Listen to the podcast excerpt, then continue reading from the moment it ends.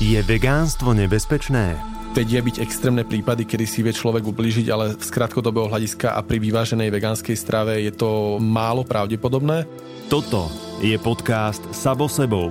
Miesto, kde rozoberáme všetky otiene spoločenskej zodpovednosti a rozprávame sa o tom, ako robiť veci inak. Spolu, lepšie. Inšpirujeme a motivujeme sa k uvedomelejšiemu životu. V tejto epizóde o rôznych odtieňoch neživočíšneho stravovania s výživovým poradcom Marošom Krivosudským. Vegánska strava je lacnejšia a stále vie byť veľmi vysoko kvalitná. Ja som Mišo Sabo a vy vítajte pri počúvaní. Nie len mňa, ale aj mnoho ďalších ľudí, ktorí naskočili na tento vlak vo februári, čaká vegánska výzva. Ty si to so svojou vegánskou výzvou zvládol, prešiel a začneme od konca, ako to dopadlo. Žijem. Ja som mal vegánsku výzvu tiež iba mesiac, následne som išiel celý rok na vegetariánskej strave, čiže bez mesa iba. Zvládol som to a ja som to robil hlavne kvôli tomu, aby som neodporúčal niečo, respektíve aby som neobmedzoval ľudí v niečom, čo som si sám na sebe nevyskúšal. A bolo to vlastne skôr o skúsenosti v tom bežnom živote. Nebolo to o tom, že by som o tom nemal niečo naštudované z teoretického hľadiska. Chcel som vedieť, či to viem zvládať z hľadiska nákupu surovín, z hľadiska toho, že či sa budem mať kde prestravovať. A v neposlednom rade som si samozrejme meral svalovú hmotu, tuk a teda, aby som vedel, že či to nie je nejak negatívne pôsobiace na moje telo. Je vegánstvo takým strašným postrachom, ako sa hovorí, lebo je stigmatizované, mám taký pocit, alebo už sa to podarilo celkom etablovať. Lebo je? Pre tradičného Slováka v úvodzovkách, hej, ktorý potrebuje každý obed rezeň, pre neho logicky vegánstvo je neprirodzené, prípadne až nezdravé. Je to veľmi stigmatizované, deje sa to ale istý vývoj aj v tejto oblasti a ľudia čoraz viac začínajú chápať, že opäť to nie je čierno-biele, že nemusí byť človek iba 100% vegan alebo 100% mesožravec, ktorý konzumuje meso na každodennej báze. Ale pre Slováka je to stále, teraz myslím všeobecného Slováka, je to stále nepriateľná záležitosť. Všeobecný Slovák je super. Ty všeobecný Slovák. Čo je teda veganstvo? Kto je vegan? Definujeme si to poučkovo. Vegan je človek, ktorý z akýchkoľvek dôvodov, čisto zdravotné, environmentálne alebo nejaké etické, vylúčil zo svojej stravy akýkoľvek živočíšny produkt. Čiže sa rozprávame o mese, o rybách, o mliečných výrobkoch, o vajciach. Ak máme ísť do extrému, tak je to aj med, ktorý istá skupina vegánov vylúčila ako živočíšny produkt, ktorý aj je, majú pravdu, ale opäť je tu ešte väčšia skupina ľudí nazývajúcich sa vegánmi, ktorí ten med konzumujú. Ty si spomenul, že z environmentálnych, nielen z etických dôvodov, aby sme to vysvetlili, tak vplyv hospodárskeho chovu zvierat celosvetovo má väčší vplyv na zmenu klímy ako doprava. A teraz je jedno, či je to lodná, cestná alebo lietadlá. Takže preto environmentálne dôvody. Pre mňa je ten environmentálny dôvod významnejší ako zdravotný dôvod, lebo ten nie je až taký významný. Ten enviro dôvod je pre mňa najvýznamnejší etický, nie som úplne najetickejší človek, ale akože samozrejme, že toto tam nebudem si pozerať videa o tom, ako fungujú bytunky, ale je to určite dôvod, tento environmentálny, ale najvýznamnejší v tej úprave. Ja nie som vegan, ani som neostal pri tej čisto vegetariánskej strave, ale je to určite najvýznamnejší dôvod. Na tom sa stretávame a som pripravený, že počas toho februára budem čeliť rôznym útokom proti vegánskej propagandy, ale už teraz som sa stretol na svojich sociálnych sieťach s komentárom typu detoxikácia organizmu je OK, ale s vegánstvom pozor, vie byť nebezpečné. Koniec citátu. A takisto detoxikácia vie byť nebezpečná. Tu sa mi povedal, že všetko vie byť nebezpečné, ak človek robí veci neuvážene, tak si to poďme teda rozobrať na drobné. Nehovorím, že človek, ktorý keď sa chce stať vegánom, alebo povedzme chce niečo skúsiť také ako vegánstvo, napríklad ako je vo februári, že by mal do toho ísť strmhlav, hej. Asi je dobre sa na to pripraviť. Nie je to vec zo dňa na deň. Nemusí sa pripravovať nejako fyziologicky, že by si predtým musel dávať nejakú očistu alebo postupne obmedzovať mäso? Pre telo to nebude šok veľký, že obmedzím teraz zrazu mäso. Skôr by sa mal ten človek pripraviť vedomostne a mal by zistiť, už predtým, ako ide do veganstva, by mal vedieť, ako fungujú základné princípy toho zdravého stravovania. O tom, ako sú rozložené makroživiny, o tom, ako je tam nejaká energetická hodnota atď. A mal by začať rozmýšľať nad tým, že čo mi v tej vegánskej strave môže z hľadiska výživového chýbať.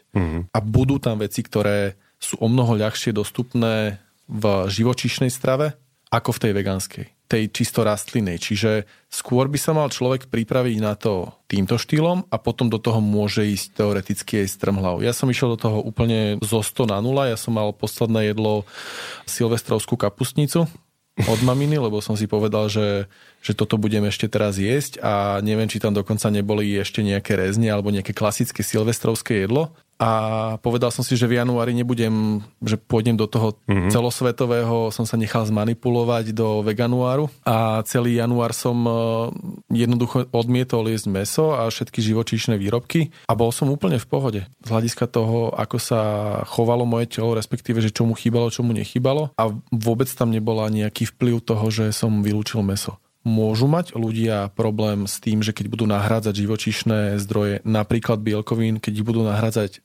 rastlinnými, tak môžu mať problém či už s plynnatosťou, pokiaľ sa bavíme o strukovinách, alebo už samotný problém s tým, že ich nebudú vedieť nájsť, ale to je práve o tom, že vzdelávam sa vopred, aby som vedel, ako ma to môže zasiahnuť. Je najväčšou výzvou práve príjem bielkovín, lebo to sa tak hovorí, že živočíšne produkty, že mlieko, mäso, vajíčka, že to je najväčší zdroj bielkovín. Je to pravda, alebo je to hoax? Je to do veľkej miery pravda. Ľudia vo všeobecnosti jedia málo bielkovín, jedia ich menej, ako by ich telo optimálne potrebovalo. Pokiaľ sa bavíme o optimálnom príjme bielkovín, teraz zaokrúhľujem, ale bavíme sa o 1,5 grame bielkovín na 1 kg telesnej hmotnosti želanej. Dajme tomu, že mám 100 kg, aby sa to ľahko zaokrúhľovalo, tak by som mal denne prijať aspoň 150 g bielkovín. Ľudia často, pokiaľ sa stretávame s klientmi, často nejedia počas bežného dňa ani gram bielkovín na kilogram telesnej hmotnosti. Že naozaj sú podvyživení z hľadiska tohto bielkovinového príjmu a to sú na výžive normálne všežravej, čiže majú v tom jedálničku aj mäso.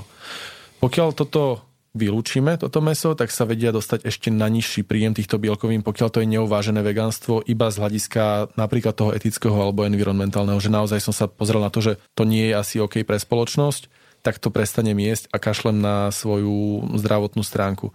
Takže tie bielkoviny tam vedia byť problém, ale je to iba o tom, že v rámci vegánskej stravy musím trošku viac začať rozmýšľať nad tým, čo jem, lebo nie je tak ľahké do seba dostať dostatok práve týchto bielkovín. Dobre, tak čo je najlepší zdroj bielkovín? Už si spomenul strukoviny, poďme hlbšie. To sú najjednoduchšie zdroje bielkovín, lebo sú ľahko spracovateľné, sú lacné. Pre veľa ľudí sú úplne v pohode tráviteľné. Je istá skupina ľudí samozrejme, ktorá má s tými sacharidmi v strukovinách problém a trošku ťažšie sa im rozkladajú v tele a spôsobuje to práve tú plynnatosť alebo dokonca ešte nejaké výraznejšie iné reakcie.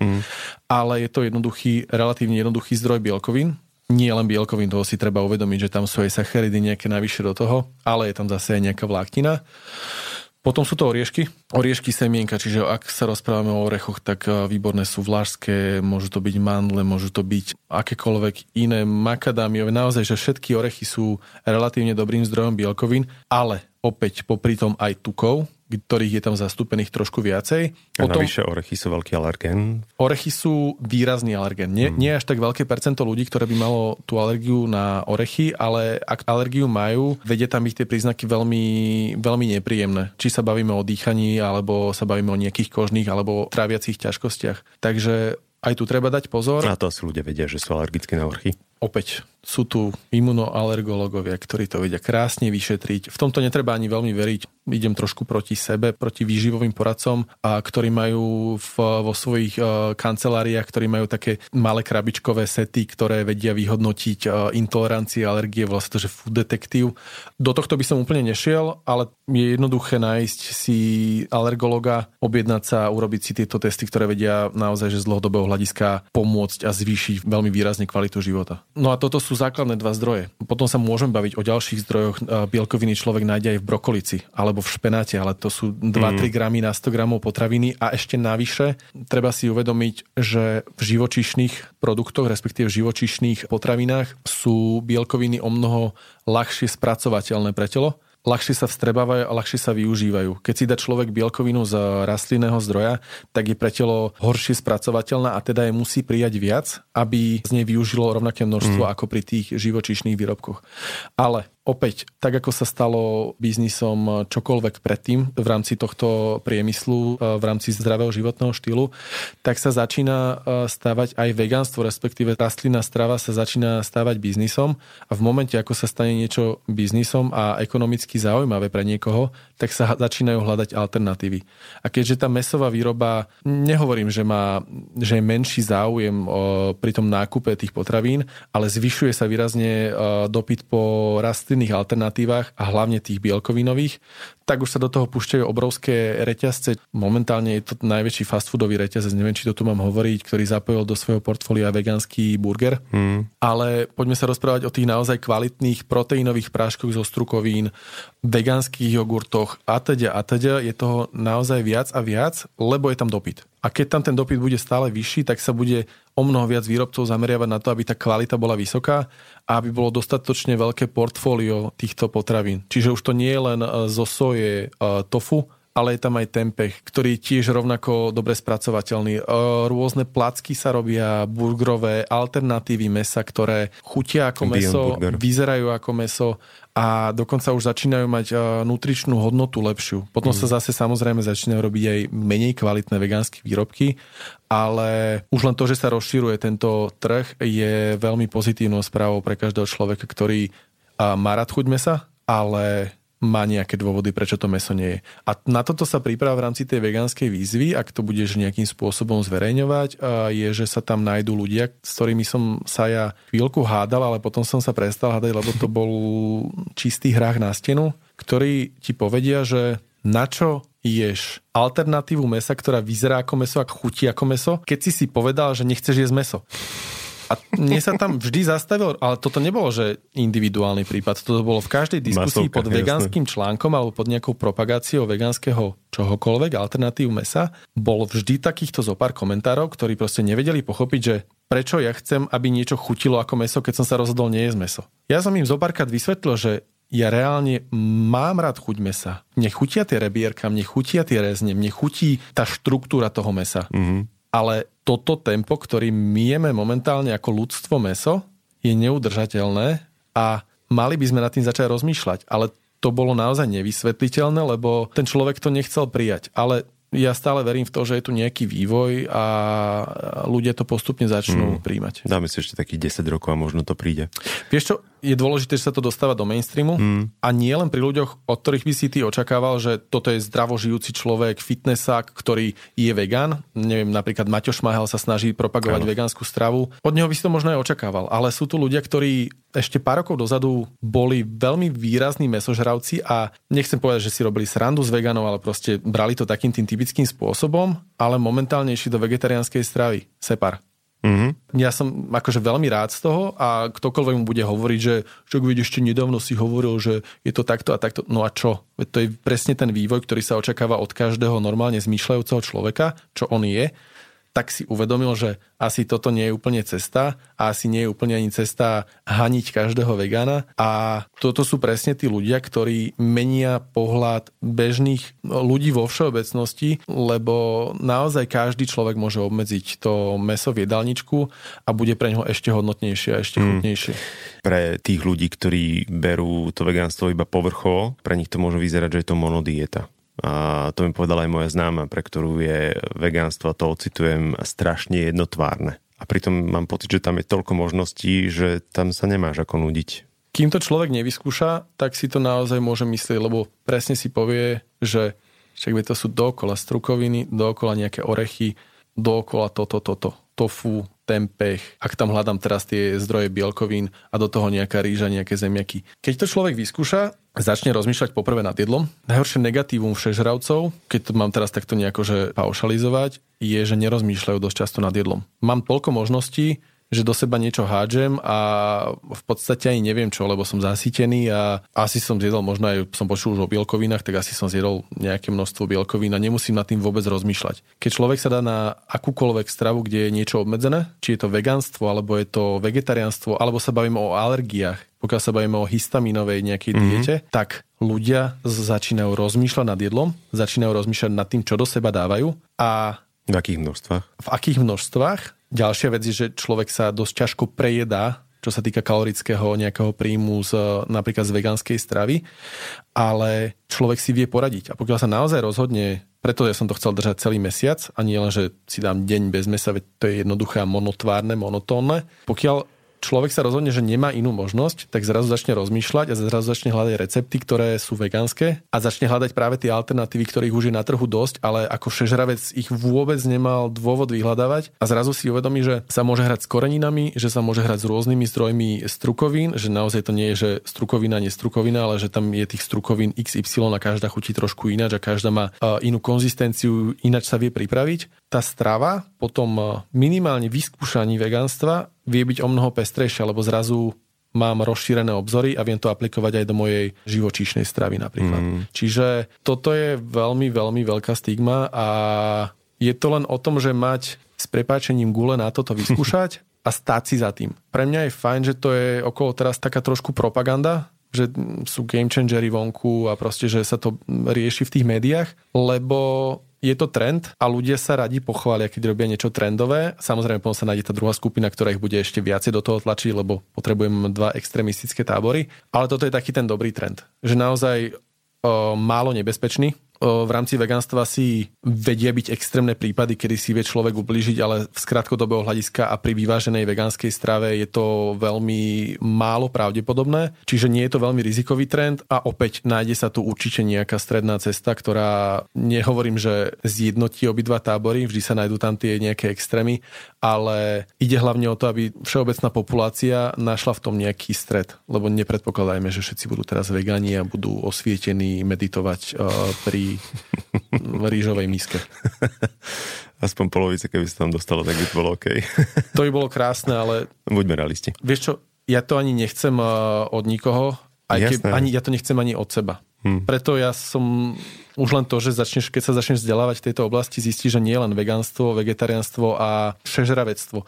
Máš tam pesko-vegetariánstvo, čiže sú to ľudia, ktorí žijú len na rastlinnej strave a pridávajú k tomu ryby. Čiže nie sú tam žiadne mliečne výrobky, nie je tam žiadne iné formy mesa a nie sú tam vajcia. Potom máš ovo-vegetariánstvo, čiže človek zaradí do tej svojej rastlinnej stravy len vajcia, lebo je to pre neho etická forma, sú to, dajme tomu, vajcia z voľného výbehu alebo z domáceho nejakého chovu. Vedia, že vajcia sú veľmi výživné a nie je to veľmi nejaká ani environmentálna, ani etická záťaž, tak si tie vajcia do toho zaradia.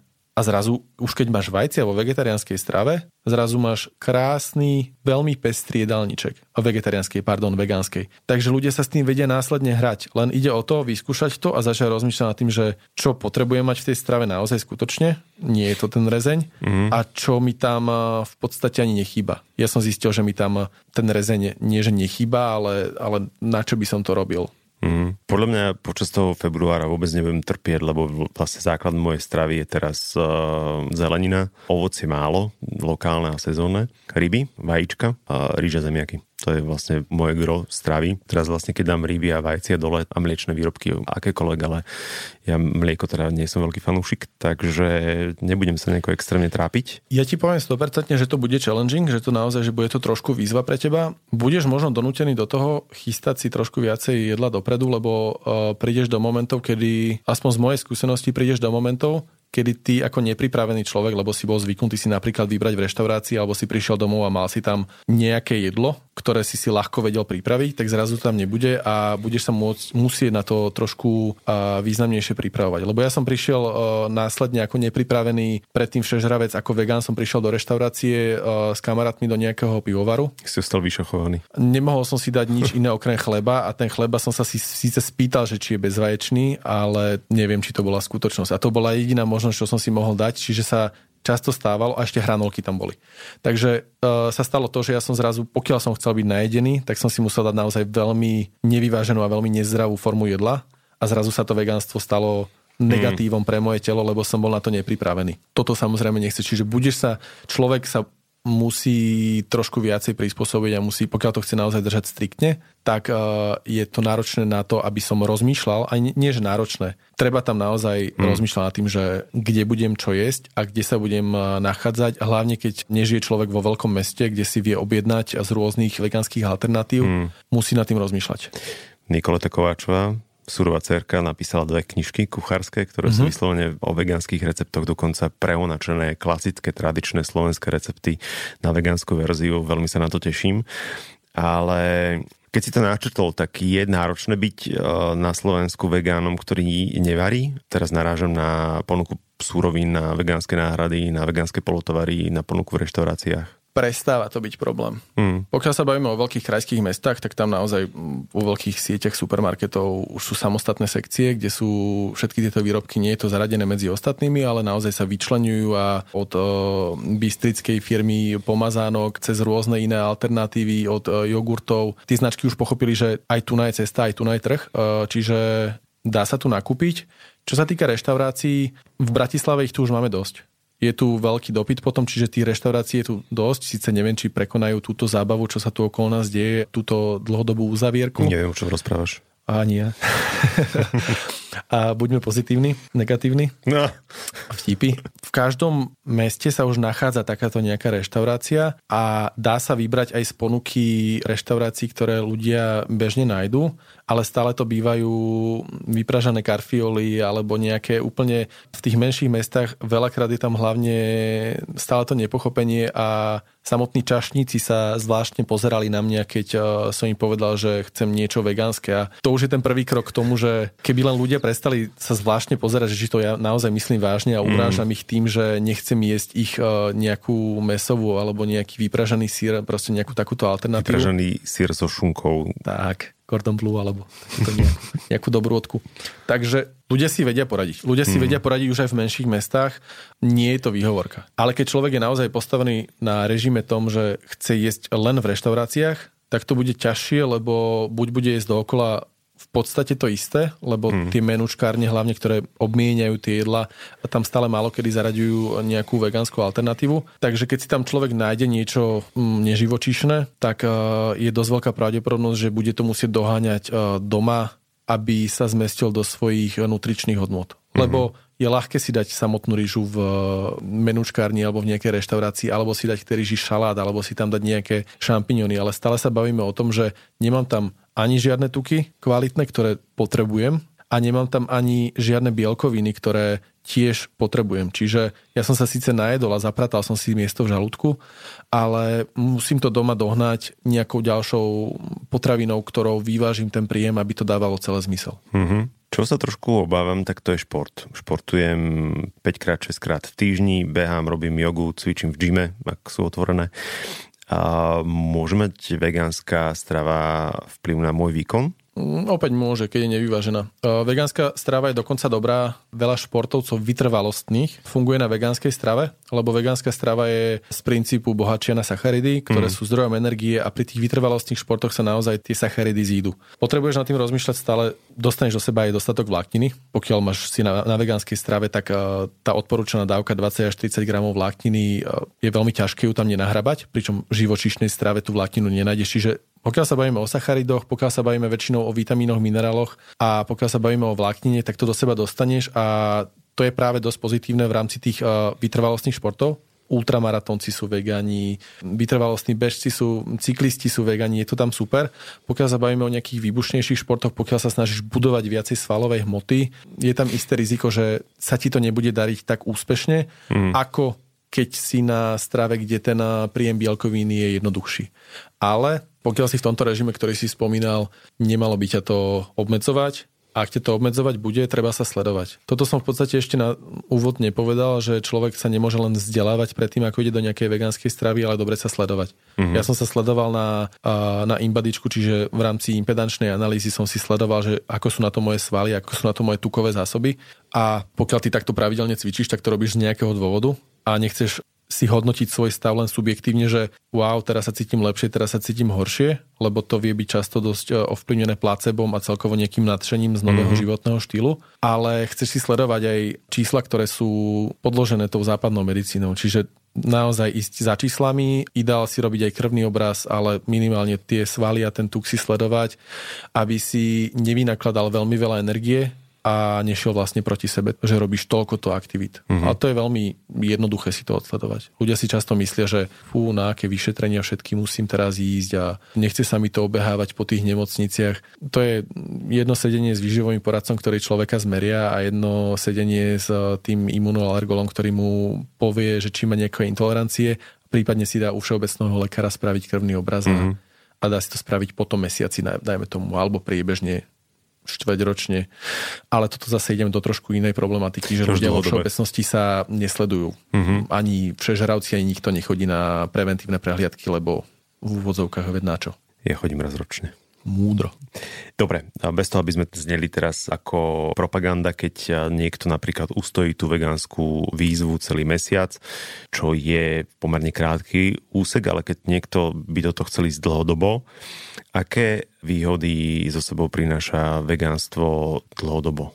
Ľudia na Slovensku a asi aj vo svete majú radi peniaze. Je to lacnejšia strava a pritom vie byť vysoko kvalitná, lebo rastlinné potraviny, pokiaľ sa nerozprávame o nejakej ultra bio kvalite nakupovanej v nejakých predražených priestoroch, tá vegánska strava je lacnejšia a stále vie byť veľmi vysoko kvalitná, čiže aj tie strukoviny, aj tá rýža, aj tá zelenina, aj ovocie, aj keď je vo vyššej kvalite, je lacná. Pričom naopak pri živočíšnej strave mäso vie byť lacné, ale to lacné mäso, kilo mäsa za 4-5 eur, tak to nie je kvalitné mäso. A zase keď sa pozriete na kvalitné mäso, kvalitné mäso z nejakého domáceho chovu, tak to tam vyskakuje na desiatky eur. V tomto porovnaní je obrovský benefit na strane vegánstva. Čiže aj pri vysokej kvalite to vie byť veľmi pozitívne. Druhá vec je, že človek začne naozaj rozmýšľať nad tým jedlom, ak je rozumný. A keď začne človek rozmýšľať nad jedlom a nad tým, čo do seba dáva, tak sa mu prirodzene rozširuje portfólio všetkých jedál, ktoré do seba dáva,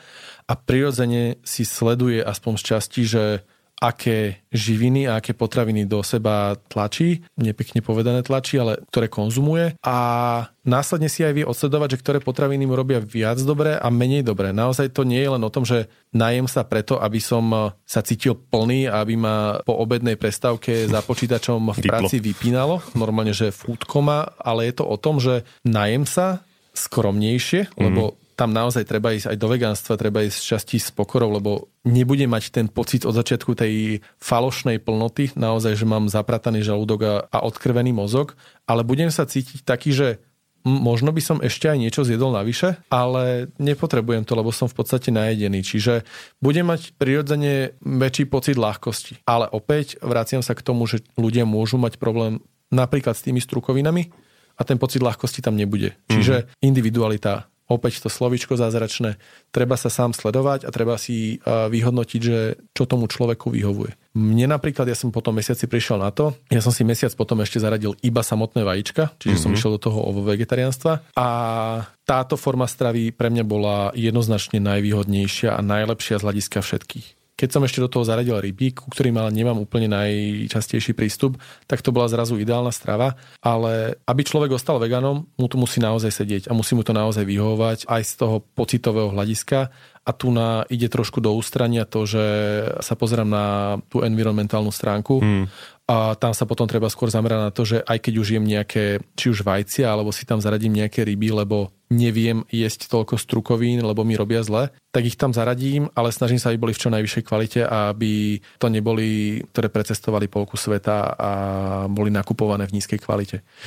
Nie je vegánstvo úplne pre každého. Nie, z hľadiska výživového určite nie. A ono, keď sa rozprávame o vegánstve a všežravectve, tak vo všeobecnosti všežravectvo je zdravšia forma toho stravovania. Keď sa rozprávame o vegánoch versus všežravcoch, tak robila sa jedna obrovská metaanalýza, viac ako 40 rokov štúdií, bolo tam myslím, že skoro 13 000 vegánov a nejakých 180 alebo 200 000 všežravcov.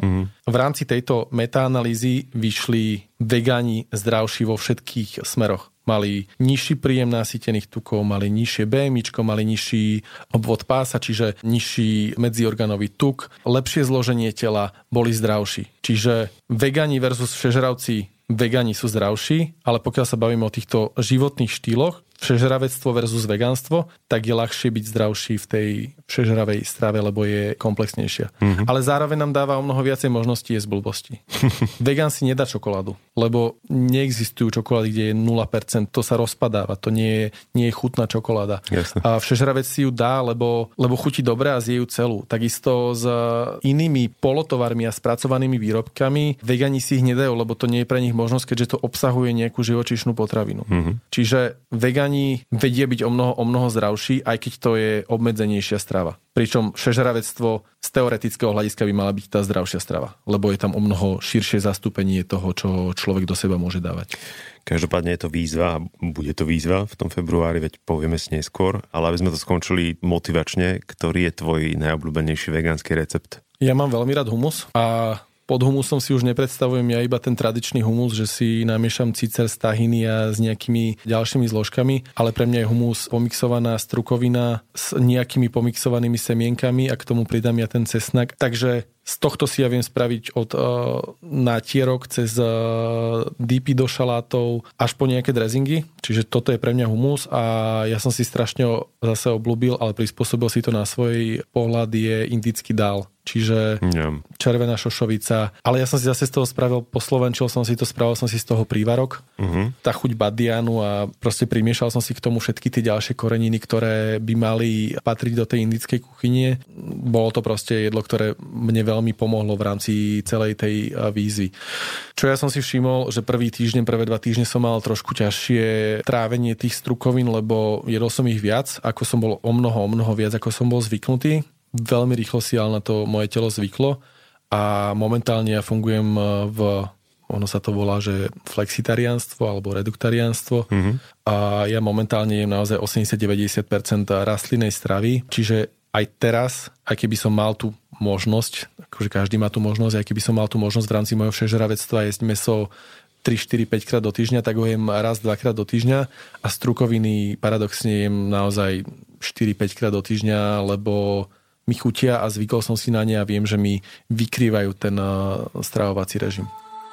V rozhovore s Marošom som spomínal prvú dámu slovenského vegánstva, Surovú cérku, Nikoletu Kováčovú. Jej blog s receptami, s tipmi aj s možnosťou zakúpenia si 2 kuchárskych kníh Slovegán nájdete na stránke crka.sk. Ak sa vo februári chcete ku mne pridať vo vegánskej výzve, dajte mi o tom vedieť, prosím. Na sociálnych sieťach, na Instagrame aj na Facebooku ma nájdete ako MXSABO. Vážim si, že ste nám venovali svoj čas.